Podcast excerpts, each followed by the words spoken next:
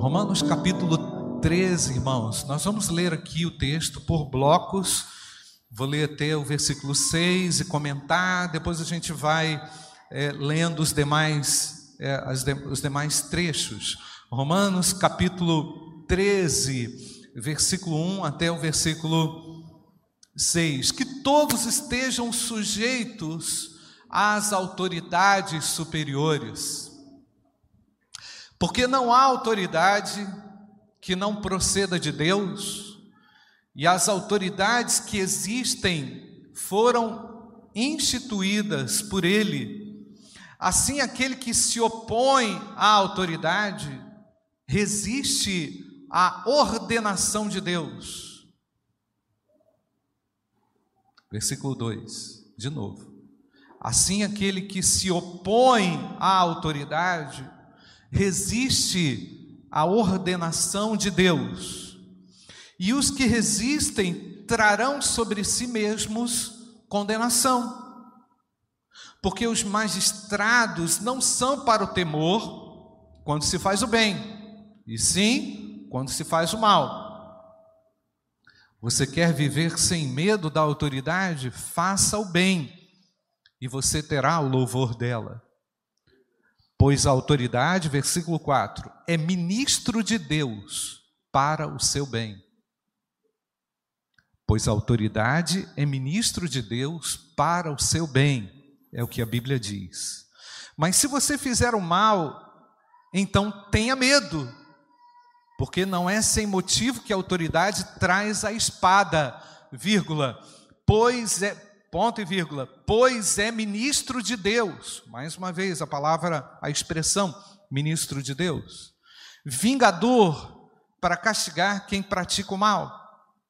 Portanto, é necessário que vocês se sujeitem à autoridade, não somente por causa do temor da punição, mas também por dever de consciência, e é por isso também que vocês pagam impostos porque as autoridades são ministros de Deus, terceira vez a expressão ministros de Deus, atendendo constantemente a este serviço. Irmãos, em Romanos capítulo 12, na semana passada, Fernando destacou, concluiu aqui o texto, não é? O bem e o mal são contrastados no decorrer do, do todo o texto. Todo Romanos 12 a gente vê isso. E um destaque que eu quero fazer para os versículos, não precisa colocar não, Mateus, os versículos 14, 17, 19 21 da semana passada, nos, nos faz entender perfeitamente o porquê o apóstolo Paulo, no, no capítulo 13, diz o que diz. O texto diz lá, na semana passada nós lemos, Fernando leu aqui, não amaldiçoem, foi Fernando, não amaldiçoem não retribuam a ninguém mal por mal. Versículo 19: Nunca procurem vingar-se. E o versículo 21: Não se deixem vencer pelo mal. É? São várias negativas, são pelo menos quatro proibições expressando a mesma coisa. E agora o apóstolo Paulo vem com mais uma ordenação de Deus, dizendo que devemos nos subordinar à autoridade. Nós já sabemos, irmãos, que o desamor, que a retaliação, que a revanche não são atitudes concernentes a nós que somos filhos de Deus. Amém ou não, irmãos? Nós não, amém ou não, queridos? Nós não pagamos mal com mal. É lógico que nós não queremos injustiça, nós não, não toleramos a, a injustiça, mas por vezes nós temos que absorver algumas coisas muito injustas não é? e muito difíceis no nosso dia a dia. Todo mundo convive com isso, todos nós convivemos com isso. Mas essas, essas questões que afloram e por vezes chegam ao nosso coração, precisam também nos fazer lembrar esses nãos proibitivos de Deus. E não só nãos proibitivos, eles incluem também bênçãos, né? Para cada imperativo desse negativo, no, versículo, no é, Romanos capítulo 12, há é, há também, irmãos, contrapartidas positivas, não é? A semana passada o Fernando deixou isso muito claro aqui, falando da nossa dívida de amor, e o apóstolo Paulo vai reforçar isso ainda em Romanos, capítulo 13, não é? Então, nós não devemos amaldiçoar, mas abençoar. Nós não devemos retaliar, mas fazer aquilo que é direito, ou seja, viver em paz. Não é isso, irmãos? Amém ou não, queridos? Nós não devemos procurar vingança, mas deixar isso para Deus, porque nós temos uma, uma limitação na nossa ação. Nós lidamos com um sistema muito complexo, irmãos, muito difícil com relação a isso. Nós não vamos lutar, não estou dizendo isso, não é? mas nós vamos ponderar o tempo inteiro até onde eu posso ir e até onde Deus pode. Deus pode todas as coisas, amém ou não, queridos? Ele pode mudar qualquer cenário. Quem é que nunca sofreu uma injustiça no trabalho? Quem é que nunca teve que conviver, engolir uma situação complexa e ficar com aquela, aquele espinho atravessado assim e falar: Meu Deus, tem misericórdia? Quantas vezes você tem que se retirar ali do seu ambiente de trabalho para ir para o banheiro, para orar? Meu Deus, tem compaixão. Tem misericórdia, não é, irmãos? Quantas vezes temos que lidar com situações complicadas no nosso dia a dia, não é?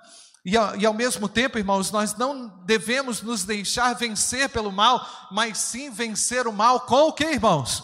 O bem. O que, que nós vamos colocar no lugar? Não é, irmãos? Então, se eu não posso me vingar, o que é que vai entrar no lugar? Isso que é muito importante ser destacado aqui. Se você não pode ir lá e esfregar a cara do indivíduo no chão, o que é que você vai fazer? Desculpa falar assim, irmãos. O que é que você vai fazer no lugar? Não é? Eu estou falando assim, que você não pode fazer isso, não, tá, irmãos? Não brinque com isso, não é? Mas eu entendo, irmãos, que Deus nos prova, na maioria dessas situações que nós temos que enfrentar e lidar no dia a dia, porque Deus quer fazer aflorar em nós não os piores sentimentos, mas o melhor de Deus. Amém ou não, queridos? Então, no pior momento, precisa surgir o melhor do Senhor no meu coração. Caso contrário, eu vou ficar com aquele negócio, eu vou ficar com aquilo, sabe? É tipo assim, e você vai ter em muitas situações que levar realmente é, é, desaforo para casa, vai ter que levar desaforo para casa. Você não é o dono da situação, Deus é o dono de todas as coisas. Amém ou não, queridos? Então, irmãos, em Romanos capítulo 12, Paulo abordou o nosso relacionamento com Deus, o relacionamento com nós mesmos, relacionamento com o próximo, com os nossos inimigos. E o resumo de tudo aquilo ali que foi apresentado em Romanos capítulo 12 foi muito bem destacado aqui pelo, pelo Fernando, é o amor, né, irmãos? Nós temos uma dívida de amor com o mundo, com as pessoas, com o próximo. Nós estamos em dívida. Deus, ao olhar para nós, já nos coloca no negativo, irmãos, porque nós estamos devendo, estamos devendo amor. E o Fernando até perguntou qual nota que nós vamos tirar se nós nos apresentarmos agora diante de Deus, e nós estamos agora diante de Deus. Qual é o seu, qual é o seu, qual é o seu score aí? Qual é a sua, qual é a sua nota? O que é que você pode receber da parte de Deus em termos de confirmação daquilo que está aí no seu coração, não é? Então, irmãos, esse é o primeiro tema no, no, Romanos capítulo 13. Eu espero que eu consiga concluir ele todo aqui, irmãos. Mas eu já quero definir aqui o que eu creio com relação a essa questão, que é a questão da nossa relação, da relação igreja e Estado. Eu creio nisso piamente, irmãos, e declaro publicamente que igreja não tem nada a ver com Estado o Estado tem o seu papel, a igreja tem o seu papel. Amém ou não, irmãos? funções completamente diferentes. Se nós não conseguirmos enxergar com clareza essa divisão de igreja e Estado, nós começamos a ter problema. Não é? é? Mas ao mesmo tempo, meus amados, nós queremos que os valores de Deus, que são eternos, estejam sim sendo vivenciados pela nossa sociedade. Nós queremos que o próximo reconheça a Deus. Mas veja bem, irmãos, não é o Estado que anuncia a Deus, ele é instrumento de Deus, e conforme o apóstolo Paulo diz, ele é um ministro de Deus para o bem das pessoas.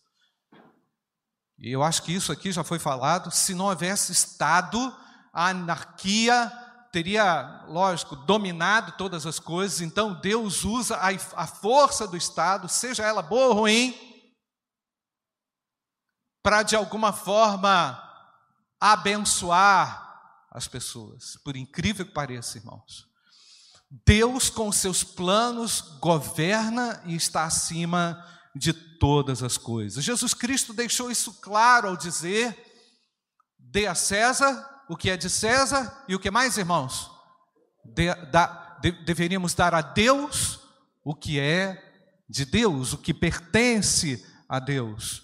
Paulo agora aprofunda é, essa questão, o papel dado por Deus ao Estado e o que ele espera que os cristãos façam em relação a isso. Agora é importante dizer aqui, irmãos, que naquela igreja, naquela ocasião, não havia Naquela ocasião não havia uma igreja organizada, não havia lideranças de igrejas reconhecidas.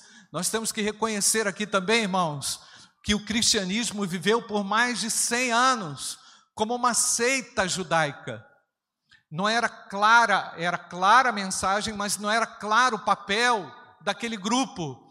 Isso foi se formando no decorrer da história isso foi também é, é, é, ficando mais claro a partir de outras organizações e de certas é, instituições que foram sendo feitas no decorrer do tempo, como concílios, como as organizações, enfim, a, a igreja ela foi se organizando historicamente.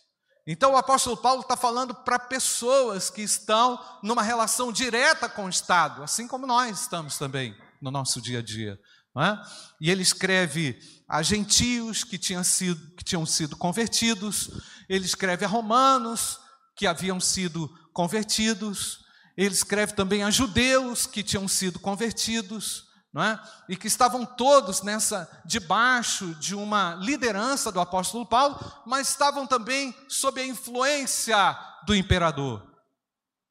É bem provável, irmãos, que o apóstolo Paulo tenha escrito isso porque houve um levante contra Cláudio, não é? O imperador na época, é bem provável, nós temos poucas evidências disso. Então, o apóstolo Paulo, para tentar organizar um pouco o pensamento da igreja, focar o coração da igreja, escreve e dá uma, uma, uma é, é, apresenta uma declaração muito contundente a respeito da nossa relação com o Estado. Então, é, fica claro aqui que Paulo não está tratando a igreja como uma organização que se conhece hoje, ele está tratando a questão na perspectiva da cidadania individual, como o indivíduo deve se relacionar com as autoridades instituídas.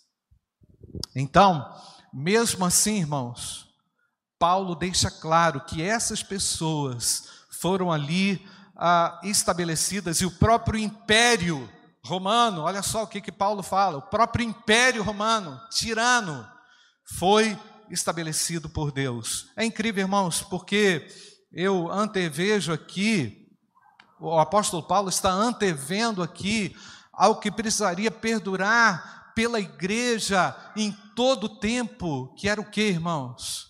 Que é a condição da igreja conseguir sobreviver com a sua missão na terra. Nós só conseguimos, irmãos, sobreviver com a nossa missão se nós estivermos realmente focados na nossa missão. E qual é a nossa missão, irmãos? Ganhar vidas para Jesus. A missão da igreja, qual é, irmãos? Repita comigo: ganhar vidas para Jesus. Porque Ele é a única esperança. O Estado não salva, mas o Estado pode ser útil para Deus. E por três vezes, irmãos, por três vezes, o apóstolo Paulo diz: eles são ministros de Deus, não é isso, irmãos? Eles, eles são ministros de Deus para o seu bem. Mas deixa claro também, no capítulo anterior, que a vingança pertence a quem, irmãos? Ao nosso Deus, que é santo e todo-poderoso, é justo e fiel. Mas tem algo aqui que eu preciso destacar, irmãos, que está lá em Atos capítulo 5, versículo 21, nos diz o texto: Tendo ouvido isso, logo ao amanhecer, entraram no templo, templo e ensinavam. Quando chegaram, o sumo sacerdote e os que estavam com ele convocaram o sinédrio e todo o conselho dos anciãos do povo de Israel e mandaram buscar os apóstolos na prisão. Mas quando os guardas chegaram lá, não os encontraram no cárcere. E voltando, relataram, dizendo: Encontramos a prisão fechada com toda a segurança e as sentinelas nos seus postos junto às portas, mas abrindo as portas não encontramos ninguém dentro. Quando o capitão do templo e os principais sacerdotes ouviram essas informações, ficaram perplexos a respeito deles e do que viria a ser isto. Neste momento, alguém chegou e lhes contou: Vejam, os homens que os senhores prenderam estão no templo ensinando o povo. Então o capitão e os guardas foram e os trouxeram sem violência, porque temiam ser apedrejados pelo povo. Trouxeram os apóstolos, apresentando-os ao sinédrio, e o sumo sacerdote os interrogou, dizendo: Olha só, gente, não é verdade que ordenamos expressamente que vocês não ensinassem nesse nome. Não é ver... No entanto, vocês encheram Jerusalém com a doutrina de vocês e ainda querem lançar sobre nós o sangue desse homem. Então Pedro e os demais apóstolos afirmaram: o que, que eles afirmaram, irmãos? Podemos ler juntos? É mais importante obedecer a Deus do que aos homens. As autoridades religiosas estavam propondo uma interrupção aqui no trabalho dos apóstolos. Não, a gente já falou para vocês, vocês não podem falar nesse nome, vocês não podem anunciar nesse nome, não é? Vocês é, não não têm autoridade para falar, vocês estão influenciando a cidade com o evangelho, com o amor, com a graça. Por que, que vocês estão fazendo isso? Porque nós sabemos que essa é a nossa mensagem, amém ou não, irmãos? A anunciar a Cristo entre as pessoas. E falar que esse amor é vivo. E anunciar que a graça do Senhor pode ser vista. Então, os governantes, as autoridades, os juízes foram definidos por Deus desde o Antigo Testamento, nós sabemos disso, para estabelecimento da ordenança da coisa pública, não é, irmãos? Da ordem pública, eles precisam ser respeitados. A, orden, a ordenação da autoridade serve para que os interesses do povo sejam garantidos. Isso não tem nada a ver com partido político, irmãos. Aliás, meus queridos, eu quero aqui já fazer uma, anunciar uma grande preocupação minha com aquilo que já está acontecendo é, no âmbito do, do, governo do Brasil, é, e anunciar uma preocupação também de oração com relação às eleições do ano que vem. Como é que vai ser o ano que vem, não é, irmãos? O que, que vai acontecer nesse país, diante daquilo que nós temos visto hoje, pessoas já sendo separadas umas das outras, briga para cá, briga para lá, vídeo para todo lado, não é? Toda hora é conspiração daqui, conspiração dali, é uma luta entre o bem e o mal na instância do governo. Será que tem pessoas boas? Será que existem pessoas realmente sem Cristo que podem realmente ser úteis a Deus, eu acredito que Deus pode fazer qualquer coisa, todas as coisas. Será que Deus também não pode usar o perverso para a glória de Deus? Será que nós temos que ficar brigando? A Bíblia é clara ao dizer, meus amados, que nós devemos respeitar as autoridades, mas elas não têm o direito de interferir também naquilo que nós queremos e podemos fazer no nome do Senhor Jesus. O Estado não pode me obrigar a fazer o casamento gay,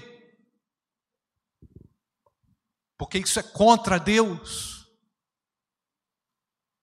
O Estado não pode interferir mas nós temos que entender, irmãos, que naquele regime, naquele regime da qual o Novo Testamento foi escrito, qual o Novo Testamento foi escrito, irmãos, havia um império, havia uma sanção e era, e era violenta, e ela aconteceu de maneira grotesca sobre a igreja, mas a igreja sobrevive porque a igreja pertence a Deus. A igreja não pertence ao Estado, a igreja pertence ao Senhor, e isso era muito claro na visão de Paulo. Certamente Paulo foi influenciado por tudo aquilo que ele conhecia e foi no Antigo Testamento a respeito do governo, de como Deus conduziu a história, de como Deus estaria convencendo a história. Mas agora, irmãos, a graça seria real na vida das pessoas. E as pessoas precisavam conhecer a graça por meio da autoridade que Deus havia dado à igreja por intermédio do Espírito Santo. E eu quero dizer a você, meu querido, essa mesma autoridade está sobre mim e sobre você. Amém ou não, queridos? E eu tenho que me lembrar aqui de uma colega de trabalho, a Soraya. Débora conheceu a Soraya. A Soraya era instrutora e, eu, e nós coordenávamos lá uns 200 instrutores no país e no mundo inteiro. E nós dávamos uma orientação expressa para a Soraya. Soraya, você sabe que você é minha irmã, né, Soraya? Nós somos irmãos. A Soraya era uma menina cristã.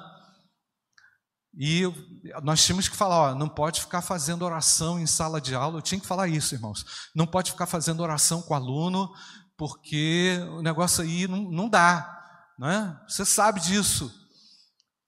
É, aí teve um belo dia que a Soraya entrou rindo lá na sala, tipo assim, quase que debochando de mim. E tipo assim, ela falou assim: olha, se olha, os alunos iam fazer a prova, mas eles estavam muito nervosos, porque era o seguinte: era uma prova de 200 horas, era um curso de 200 horas. No final do curso, os alunos fariam uma prova e, mediante essa prova, eles seriam admitidos ou não na empresa. Aí a Soraya virou para mim e falou assim: Olha, eu sei que você deu essa ordem que não era para orar, mas é o seguinte: os alunos estavam tão nervosos que eu parei a aula e a gente fez uma oração. E teve aluno lá chorando, quebrantado, agradecido, e todo mundo fez a prova e todo mundo passou. Não passou, logicamente, por causa da oração, mas pelo efeito de Deus sobre eles através da serva dele. Irmãos, nós vivemos num mundo é, que tende a nos pressionar. Verdade ou não, irmãos? Cada vez mais. Nós vivemos debaixo de uma pressão e ela, e ela vai aumentar. E ela, ela está muito visível. E qual será a reação? Qual será a reação do povo de Deus? Qual será a reação da nossa igreja local, da sua, qual será a sua reação diante de tudo isso que nos ameaça e que nos coloca muitas vezes num campo de batalha, não é? Nós vivemos um campo de batalha espiritual tremenda, irmãos. Nós estamos vendo isso. E o papel da igreja, qual é? O papel da igreja é claro, de nos submetermos à autoridade. Isso não significa que nós vamos concordar com tudo aquilo que elas definem ou determinam para o nosso dia a dia. Amém, queridos? Eu gostaria de orar agora, irmãos. Nós vamos ampliar esse texto semana que vem, lendo o próximo bloco, mas eu queria que você orasse. Eu sei que você enfrenta, talvez, situações complexas no seu dia a dia, difíceis na, na sua relação com autoridade. Nós temos uma tendência natural à rebeldia, nós temos que ter muito cuidado com isso. Nós temos que olhar e examinar muito bem o nosso coração para perceber quais são os sentimentos que estão governando as nossas ações. Se é a raiva, se é o desejo de vingança, se é o ódio, não é, irmãos? Qual é o sentimento que perpassa o nosso coração como cristãos na nossa relação com o Estado, na nossa relação com as autoridades que estão perto de nós, talvez o seu chefe aí imediato. Eu sei que todos nós convivemos com muitas dificuldades e muitas crises, mas nós precisamos de Deus. Sobretudo, meus irmãos, precisamos do amor que vem de Deus. Sobretudo, precisamos nos encher do amor que vem de Deus e abrir o nosso coração para podermos, de fato, irmãos, amar aquele que nos persegue, amar aquele que nos odeia, amar aquele que esteja aí, talvez, impedindo você é, de algum direito, não é? Precisamos amá-los, precisamos realmente viver aquilo que o Senhor nos ensinou, nos definiu, nos determinou. Queremos a graça do Senhor, precisamos da graça do Senhor. E eu quero orar com você agora. Romanos capítulo 13, irmãos, é uma mensagem clara de Deus para a nossa vida. É um texto que nos fala de uma maneira muito objetiva e direta, num cenário muito adverso com o qual todos nós lidamos. Vamos orar. E eu quero orar com você que está enfrentando talvez uma situação aí complicada, adversa, no seu trabalho, na sua família, na sua relação profissional, eu não sei, mas eu quero orar com você. Nós vamos orar pelo nosso Brasil também, irmãos, para que haja paz na nossa nação. Nós precisamos, como igreja, abençoar e não amaldiçoar.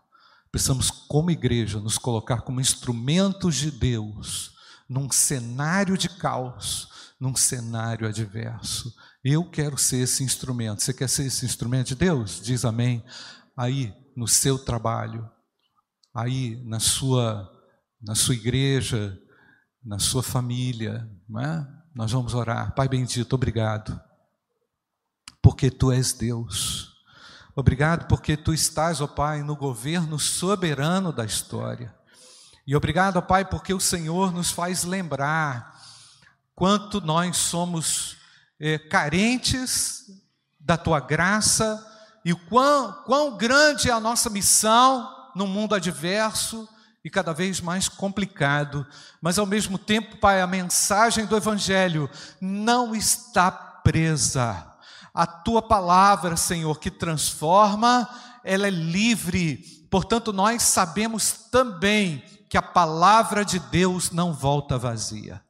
Todos nós sofremos com muitas questões, estamos vivendo algumas angústias, e conforme a tua palavra nos diz, Pai, nós vivemos tempos finais, venha nos auxiliar para que, como igreja, sejamos eficazes na ação evangelizadora e na comunicação dos teus valores, Pai. Que a minha vida, que a nossa vida, onde estivermos, reflita a bondade, a generosidade e a grandeza de Deus. Senhor, estejamos prontos também para responder a todo aquele que nos questiona a respeito da nossa fé. Estejamos prontos a falar o que cremos, como cremos, porque Jesus Cristo é a única esperança, Deus. Obrigado, Pai, porque os apóstolos nos dão exemplo que eles perseveraram até o final com a mensagem salvadora e nós também vamos perseverar até o final, Senhor. Venha nos auxiliar, Pai para que nada calhe a tua igreja diante das ameaças ao evangelho santo e puro do Senhor. Dá, ó Pai, e levanta entre nós, Pai, cada dia mais, líderes com autoridade espiritual, que estejamos, Pai, vivendo a plenitude da bênção de Deus, para amar sobretudo aquele que nos odeia, para comunicar com graça, falar com graça e utilizar palavras abençoadoras àqueles que nos ameaçam, Senhor. Nós te agradecemos pelo teu evangelho, pela tua palavra e pela tua graça, em nome do Senhor Jesus. Amém. Amém e amém.